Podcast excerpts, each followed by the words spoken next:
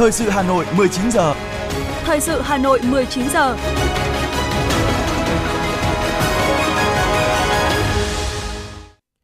Kính chào quý vị và các bạn. Bây giờ là chương trình thời sự của Đài Phát thanh Truyền hình Hà Nội. Chương trình tối nay thứ năm, ngày mùng 5 tháng 10 có những nội dung chính sau đây. Ngày làm việc thứ tư Hội nghị Trung ương 8 khóa 13. Giải thưởng lớn vì tình yêu Hà Nội năm nay đã thuộc về đạo diễn, nghệ sĩ nhân dân Đặng Nhật Minh vì đã công hiến cho Hà Nội những tác phẩm văn học điện ảnh xuất sắc. Học sinh Hà Nội giành hai huy chương vàng tại Olympic hóa học ứng dụng quốc tế.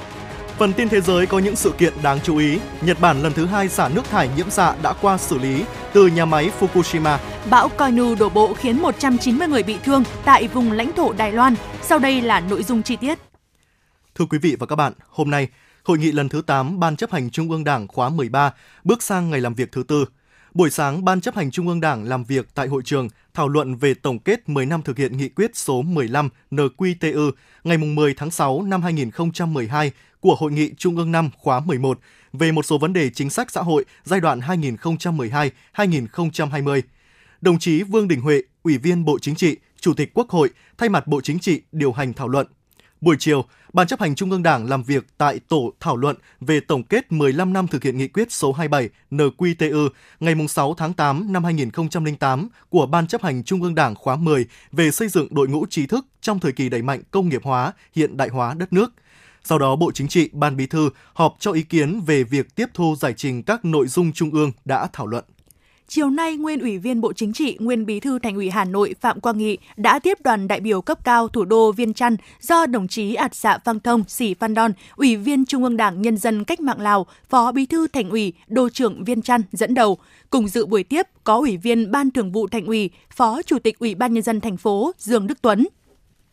Phát biểu tại buổi tiếp, nguyên Ủy viên Bộ Chính trị, nguyên Bí thư Thành ủy Hà Nội Phạm Quang Nghị vui mừng nhận thấy trong những năm vừa qua, mối quan hệ giữa thủ đô Hà Nội và Viên Chăn tiếp tục phát triển tốt đẹp và chuyến thăm của đoàn đại biểu cấp cao thủ đô Viên Chăn lần này chính là minh chứng cho tình đoàn kết hữu nghị đặc biệt đó. Đồng thời tin tưởng và mong muốn qua chuyến thăm này, mối quan hệ đặc biệt gắn bó giữa hai nước, hai thủ đô tiếp tục được vun đắp, ngày càng phát triển – nhất trí với đánh giá của nguyên Bí thư Thành ủy Hà Nội Phạm Quang Nghị về mối quan hệ của hai đảng, hai nhà nước và đảng bộ, chính quyền hai thủ đô trong thời gian vừa qua. Nhân dịp này, Đô trưởng Viên Trăn, Ảt Xạ, Văn Thông, Sĩ Phan Đon đã thông tin khái quát về chuyến công tác của đoàn và những thành tiệu phát triển của thủ đô Viên Trăn, cũng như thông tin về một số sự kiện lớn Lào chuẩn bị tổ chức – như phát động năm du lịch quốc gia 2024, đăng cai hội nghị thủ đô các nước ASEAN, đóng góp vào trọng trách năm Chủ tịch ASEAN của Lào. Đô trưởng Viên Chăn mong muốn các sự kiện này sẽ có sự góp mặt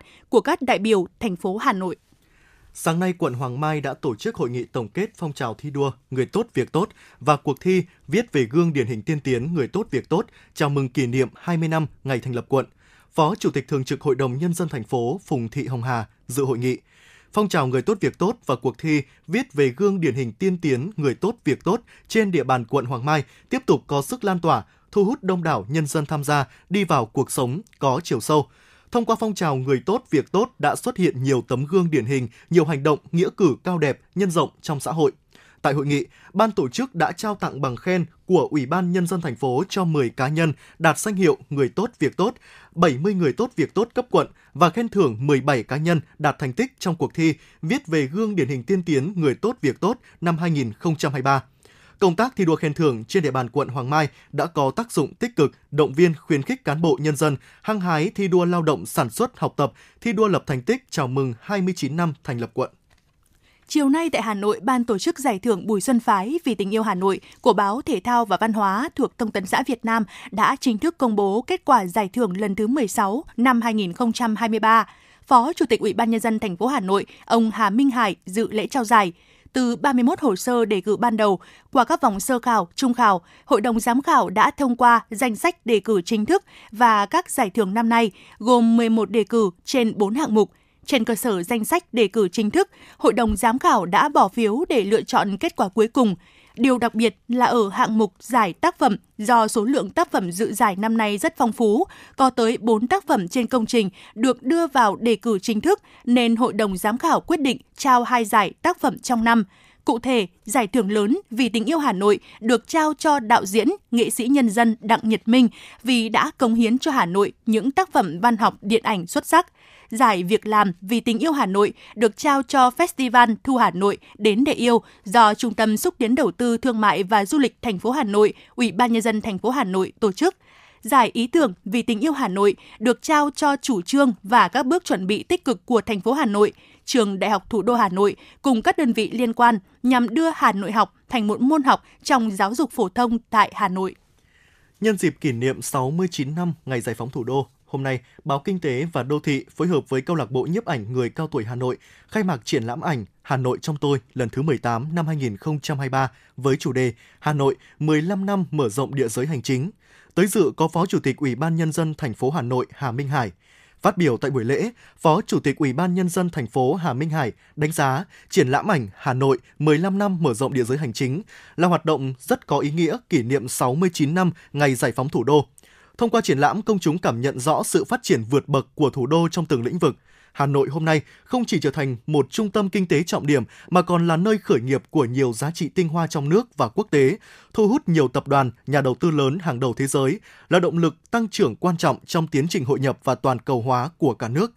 Triển lãm kéo dài đến ngày 11 tháng 10 năm 2023 tại Văn Miếu Quốc Tử Giám, Hà Nội. Sau đó sẽ được trưng bày tại ga Cát Linh từ ngày 12 đến ngày 30 tháng 10 năm 2023. Nhân dịp kỷ niệm 50 năm hợp tác ngoại giao giữa Việt Nam và Australia, chiều nay, Liên hiệp các tổ chức hữu nghị thành phố Hà Nội, Hội hữu nghị Việt Nam Australia, thành phố Hà Nội và Đại sứ quán Australia tại Việt Nam phối hợp tổ chức phát động cuộc thi tìm hiểu đất nước con người Australia và mối quan hệ hữu nghị Việt Nam Australia. Cuộc thi dành cho học sinh các trường trung học cơ sở, trung học phổ thông trên địa bàn thành phố Hà Nội, hội viên các tri hội hữu nghị Việt Nam Australia và các hội hữu nghị song phương nhằm tăng cường hiểu biết lẫn nhau giữa nhân dân hai nước đặc biệt là đối tượng học sinh, chủ nhân tương lai của đất nước, góp phần thúc đẩy giao lưu văn hóa, tăng cường tình đoàn kết hữu nghị Việt Nam Australia hướng tới mục tiêu nâng cấp mối quan hệ lên đối tác chiến lược toàn diện. Thời gian nhận bài dự thi từ ngày 5 tháng 10 đến ngày 10 tháng 11 năm 2023.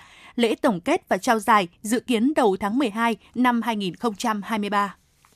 Thưa quý vị và các bạn, trải qua vòng loại căng thẳng, 48 thí sinh của vòng bán kết tiếng hát Hà Nội đã lộ diện. Đài Hà Nội những ngày này dường như sôi động hơn với sự xuất hiện của những ngôi sao mới. Các thí sinh đã có buổi làm việc với ban tổ chức để đăng ký các tác phẩm dự thi ở ba dòng nhạc, thính phòng, nhạc nhẹ, dân gian. Ngay sau đây, mời quý vị và các bạn cùng đến với ghi nhận của phóng viên Hoa Mai. Trong ngày hôm nay, có mặt để cùng với chuyên gia thanh nhạc tập luyện, thí sinh trẻ nhất cuộc thi Tiếng hát Hà Nội 2023, Trần Thị Vân Anh, cô gái 18 tuổi, quê ở tỉnh Hà Tĩnh, đã có sự chuẩn bị rất kỹ lưỡng, chỉn chu khi bước vào vòng bán kết. Vân Anh dự định thể hiện tác phẩm Phật Quang Phổ Chiếu và các khúc về Hà Nội có nhan đề Mặt Chiếu Hồ Tây, mang đậm phong cách dân gian đường đại của nhạc sĩ Sĩ Thắng. Dù đã đạt giải cao ở một cuộc thi khác, song Vân Anh vẫn nhận thấy bản thân cần phải nỗ lực hơn nữa để có thể chinh phục ngôi vị cao nhất ở sân chơi âm nhạc này. À, mọi người thì đã có rất nhiều kinh nghiệm từ cuộc thi này, à, cuộc thi khác cũng như là những anh chị đã có cái cái sự chuẩn bị chỉnh chu hơn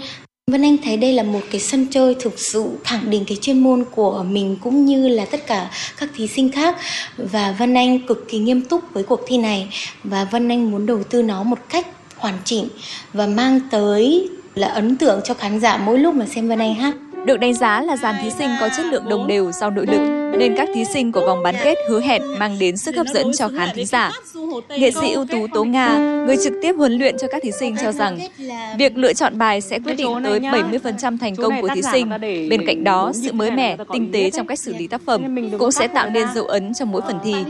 Cũng có một cái lời khuyên đối với các bạn à, thí sinh rằng là uh, các bạn uh, đừng có dùng quá nhiều bài cũ những cái bài hát mà đã đã thành danh và đã quá ghi dấu với rất là nhiều nghệ sĩ nổi tiếng và rất là nhiều cuộc thi rồi thì các bạn nên nên nên tìm một cái phương án khác để cho nó có một cái sự mới lạ và có một cái sự uh, đột phá ở trong đấy. Thì nga nghĩ rằng là um, các bạn sẽ làm tốt thôi bởi vì là uh, thời gian chúng ta có nhiều để các bạn luyện tập và có sự hỗ trợ rất là uh, đắc lực ở đài truyền hình Hà Nội, các ekip mà làm việc rất là chuyên nghiệp, thì nga nghĩ rằng là ờ, cuộc thi của chúng ta sẽ có những cái à, thắng lợi nhất định. Một số thí sinh ờ, đang bị mang cái cái cách học và cái cách hát ở nhà trường đi lên với sân khấu biểu diễn. Thì nga nghĩ rằng là các bạn phải xóa tan được cái cảm cảm giác đó thì mới có cái sự đột phá được. Bởi vì là cái người nghệ sĩ mà muốn tỏa sáng, muốn đặt cái tâm hồn của mình vào một cái bài hát ở trên sân khấu thì cái điều trước tiên là chúng ta phải tự tin chúng ta phải phải xem đây là một cái nỗi niềm một cái thể hiện của chính cái trái tim mình đối với người nghe thì nga nghĩ rằng đấy mới là thành công mỗi một cuộc thi đều có những tiêu chí riêng biệt và tiếng hát Hà Nội vẫn có một chỗ đứng riêng là một trong những cuộc thi được các sinh viên các trường đại học cao đẳng âm nhạc trên toàn quốc yêu mến và tìm đến. Tiếng hát Hà Nội quan tâm lớn nhất đến thực lực của các giọng hát và đây là điều then chốt khiến khán thính giả vẫn luôn háo hức đón chờ những tài năng mới của cuộc thi. Trong ngày mai, các thí sinh của vòng dân gian sẽ tiếp tục được tập luyện với chuyên gia. Phóng viên Hà Nội sẽ tiếp tục có các phóng sự đồng hành cùng các thí sinh của cuộc thi Tiếng hát Hà Nội. Mời quý thính giả chú ý đón nghe.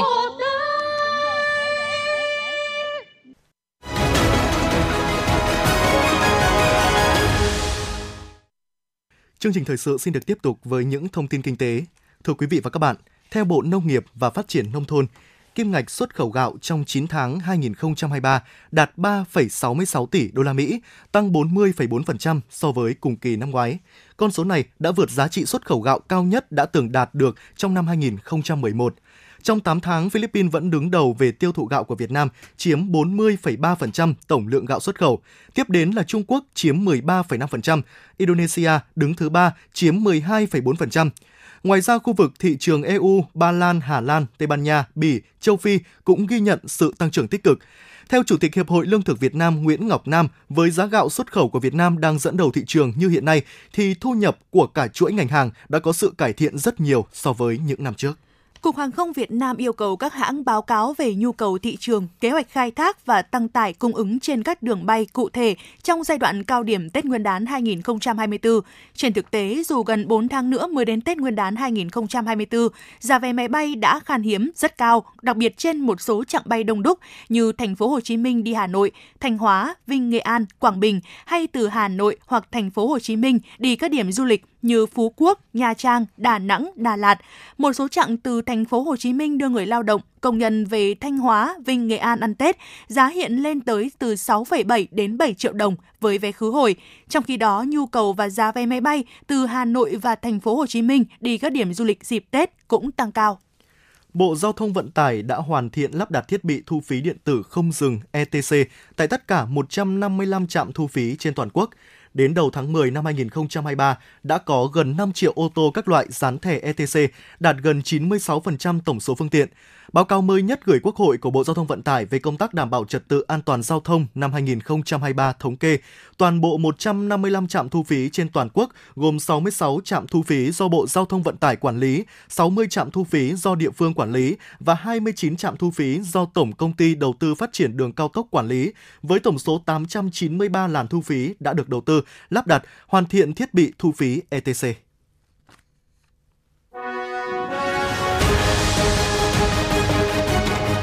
Thời sự Hà Nội, nhanh, chính xác, tương tác cao.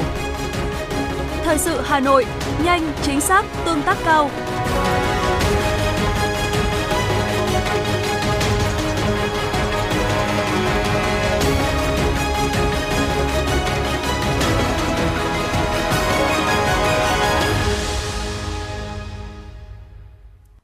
Tiếp theo là những sự kiện nổi bật diễn ra trong ngày. Thưa quý vị và các bạn, tại hội nghị triển khai nhiệm vụ đầu năm học 2023-2024 do Sở Giáo dục và Đào tạo Hà Nội tổ chức sáng nay, ông Đào Tân Lý, trưởng phòng giáo dục tiểu học, Sở Giáo dục và Đào tạo Hà Nội yêu cầu các trường tuyệt đối không được chèn dạy liên kết vào chương trình chính khóa nếu lớp học không đủ 100% học sinh tự nguyện đăng ký tham gia. Sở Giáo dục và Đào tạo Hà Nội yêu cầu Phòng Giáo dục và Đào tạo các quận huyện thị xã quán triệt tới từng nhà trường về việc tổ chức các hoạt động giáo giáo dục ngoài giờ lên lớp cần đảm bảo tinh thần tự nguyện. Hiệu trưởng nhà trường có trách nhiệm khảo sát, tổng hợp nhu cầu tham gia hoạt động ngoài giờ chính khóa, xây dựng kế hoạch triển khai thực hiện hoạt động giáo dục ngoài giờ lên lớp. Các trường có thể đưa ra nhiều nội dung, nhiều chương trình nhưng không để học sinh chọn tất cả nội dung đó. Nhà trường nên khuyến cáo học sinh chọn từ 1 đến 2 nội dung để đảm bảo vừa sức, không gây áp lực cho các em và gây khó khăn cho phụ huynh học sinh. Thưa quý vị, liên quan đến việc một em học sinh lớp 12A3 của trường Trung học phổ thông Lạc Long Quân, huyện Sóc Sơn, Hà Nội bị dọa cho nghỉ học khi phụ huynh em này góp ý với nhà trường về thu tiền quỹ. Lãnh đạo Sở Giáo dục và Đào tạo Hà Nội yêu cầu nhà trường không vì bất cứ lý do nào mà từ chối giáo dục học sinh. Hôm nay, lãnh đạo Sở Giáo dục Đào tạo Hà Nội đã yêu cầu trường Trung học phổ thông Lạc Long Quân phải đặt lợi ích quyền lợi học tập của học sinh lên hàng đầu, phải đảm bảo quyền lợi học sinh được đến trường, đến lớp học, không vì bất cứ lý do nào mà từ chối giáo dục học sinh. Đồng thời, Phòng Giáo dục Trung học và Phòng Thanh tra xem xét xử lý vụ việc, đảm bảo các điều kiện học tập tốt nhất cho học sinh. Lãnh đạo Sở Giáo dục Đào tạo Hà Nội cũng khẳng định trong vụ việc này, học sinh này của trường Trung học phổ thông Lạc Long Quân không mắc lỗi. Vượt qua các đội tuyển học sinh đến từ các nước khác nhau trên thế giới, đội tuyển học sinh Việt Nam gồm các học sinh của trường Trung học phổ thông chuyên Hà Nội Amsterdam Hà Nội đã xuất sắc đạt được thành tích cao tại Olympic hóa học ứng dụng quốc tế 2023 với hai huy chương vàng và một huy chương bạc. Các học sinh Lã Châu Giang lớp 12 hóa 1 và Nguyễn Phương Minh lớp 11 hóa 2 đoạt huy chương vàng, Phạm Minh Quân lớp 11 hóa 2 đoạt huy chương bạc. Với chủ đề xây dựng năng lực tự học trong kỷ nguyên số, tuần lễ hưởng ứng học tập suốt đời quận Thanh Xuân năm 2023 được triển khai nhằm tiếp tục đẩy mạnh phong trào học tập sâu rộng trong các tầng lớp nhân dân và huy động được sự quan tâm, tham gia tích cực của các cấp chính quyền, các ngành, các tổ chức đoàn thể, lực lượng xã hội trong việc tận dụng các nền tảng công nghệ đáp ứng nhu cầu học tập của người dân tăng cường trách nhiệm và huy động được sự quan tâm tham gia tích cực của các cấp chính quyền, các ngành, các tổ chức đoàn thể, lực lượng xã hội trong việc tận dụng các nền tảng công nghệ đáp ứng nhu cầu học tập của người dân, đồng thời tăng cường tổ chức các sân chơi, diễn đàn, cuộc thi có chủ đề về cộng đồng số, công dân số, giúp học sinh, phụ huynh, cán bộ, công chức viên chức và người lao động tìm hiểu về các kỹ năng, phương pháp, phương tiện xây dựng năng lực tự học trong kỷ nguyên số.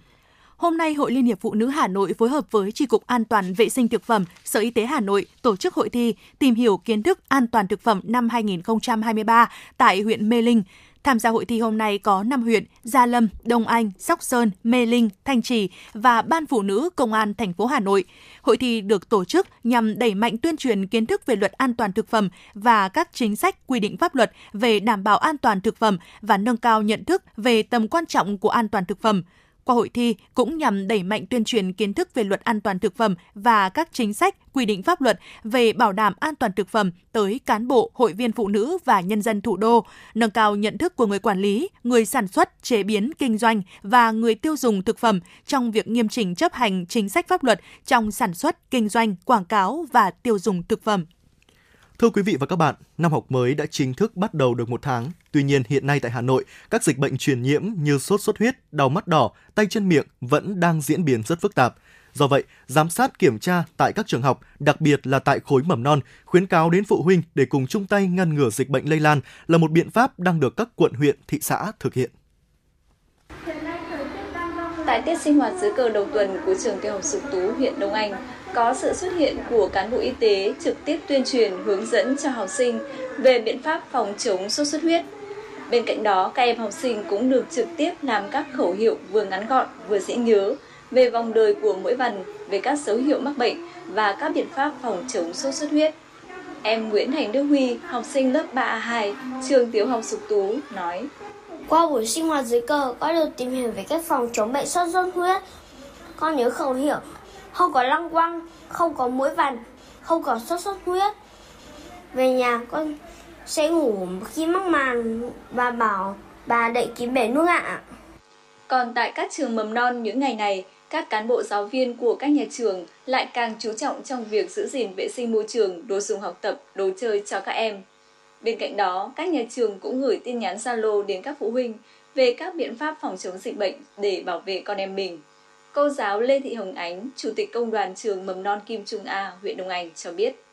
Hiện nay thì có rất nhiều dịch bệnh như là chân tay miệng này, đau mắt đỏ và thủy đậu xuất hiện rất nhiều ở à, các bạn nhỏ, đặc biệt là lây lan rất là nhanh. Chính vì vậy là ban giám hiệu nhà trường đã chủ động lên kế hoạch là vệ sinh thường xuyên hàng ngày à, các cô đã phải vệ sinh đồ dùng đồ chơi của các con như là luộc ca cốc khăn mặt cho các con sử dụng mỗi con có một cái đồ dùng vệ sinh cá nhân riêng và sau khi các con sử dụng xong thì các cô sẽ à, phải à, à, luộc à, khử trùng các cái à, khăn mặt cũng như cao cấp của các con. Ngoài ra thì các cô cũng đã gửi những bài tuyên truyền trên các trang Zalo cá nhân hoặc là Zalo của nhóm lớp để cho các bậc phụ huynh hiểu về nguồn gốc à, lây bệnh này cũng như cách phòng chống các bệnh đó cho các con.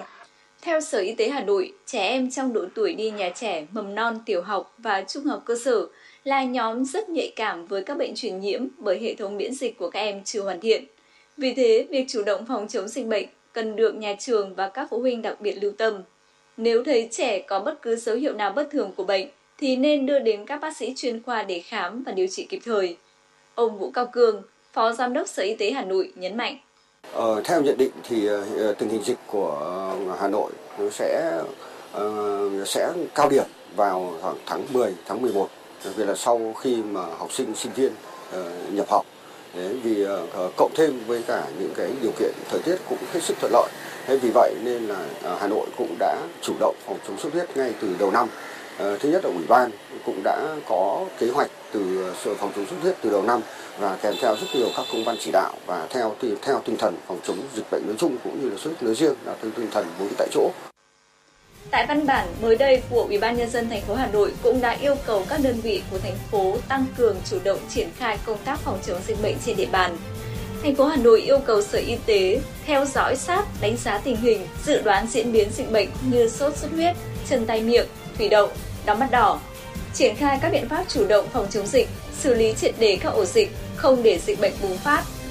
Đối với Sở Giáo dục và Đào tạo, đề nghị phối hợp với Sở Thông tin Truyền thông, Sở Y tế và các đơn vị liên quan triển khai hoạt động truyền thông phòng chống dịch bệnh tại các cơ sở giáo dục thông qua kênh truyền thông nhà trường, phát huy vai trò của nhà trường, giáo viên với học sinh, cha mẹ học sinh về công tác phòng chống dịch tại các cơ sở giáo dục cũng như tại các hộ gia đình và cộng đồng.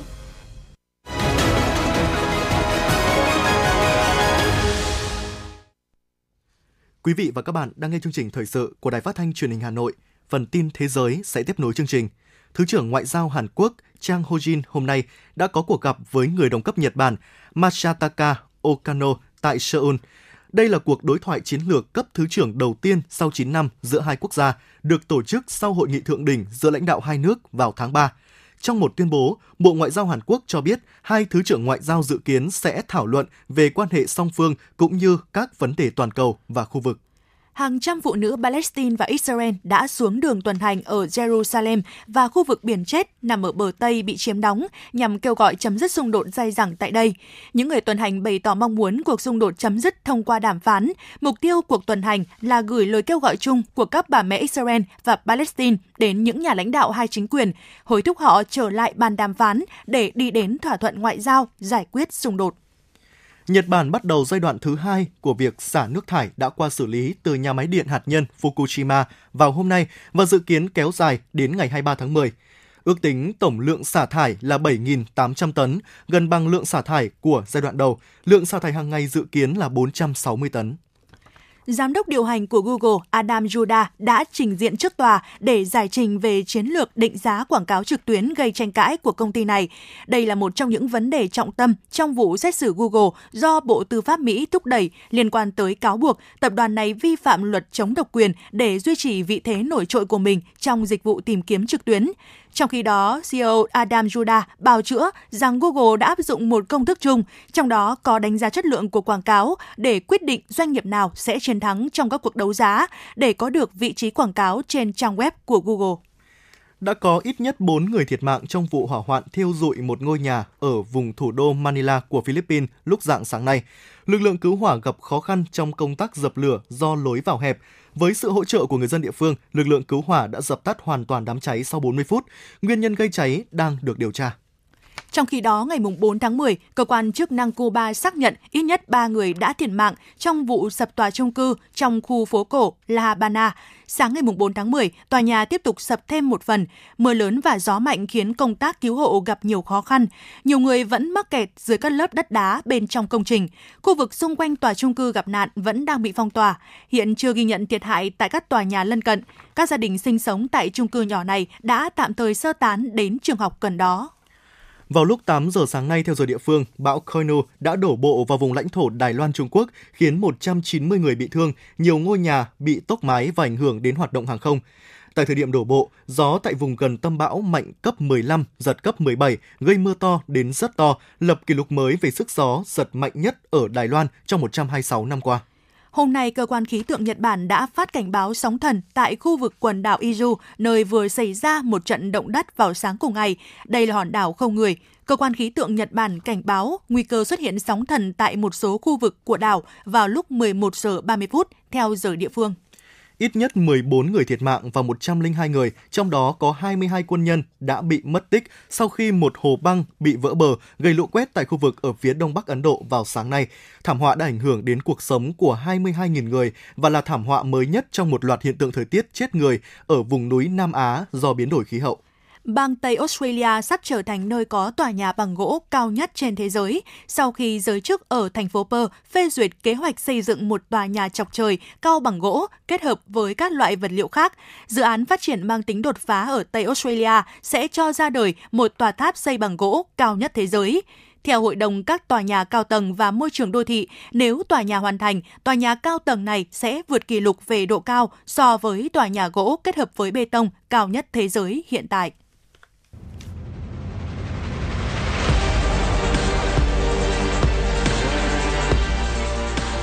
Bản tin thể thao. Bản tin thể thao.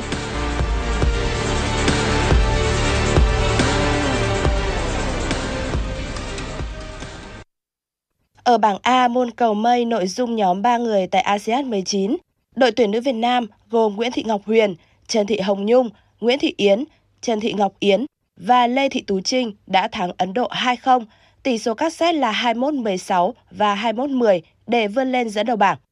Trận tiếp theo của đội trưởng Nguyễn Thị Ngọc Huyền và các đồng đội sẽ là cuộc chạm trán với chủ nhà Trung Quốc vào sáng mai ngày 6 tháng 10. Sau khi giành 38,90 điểm và dẫn đầu vòng 1 nội dung kata cá nhân nữ, võ sĩ karate Nguyễn Thị Phương bước vào vòng 2 cùng 3 vận động viên Macau, Đài Bắc Trung Hoa và Malaysia.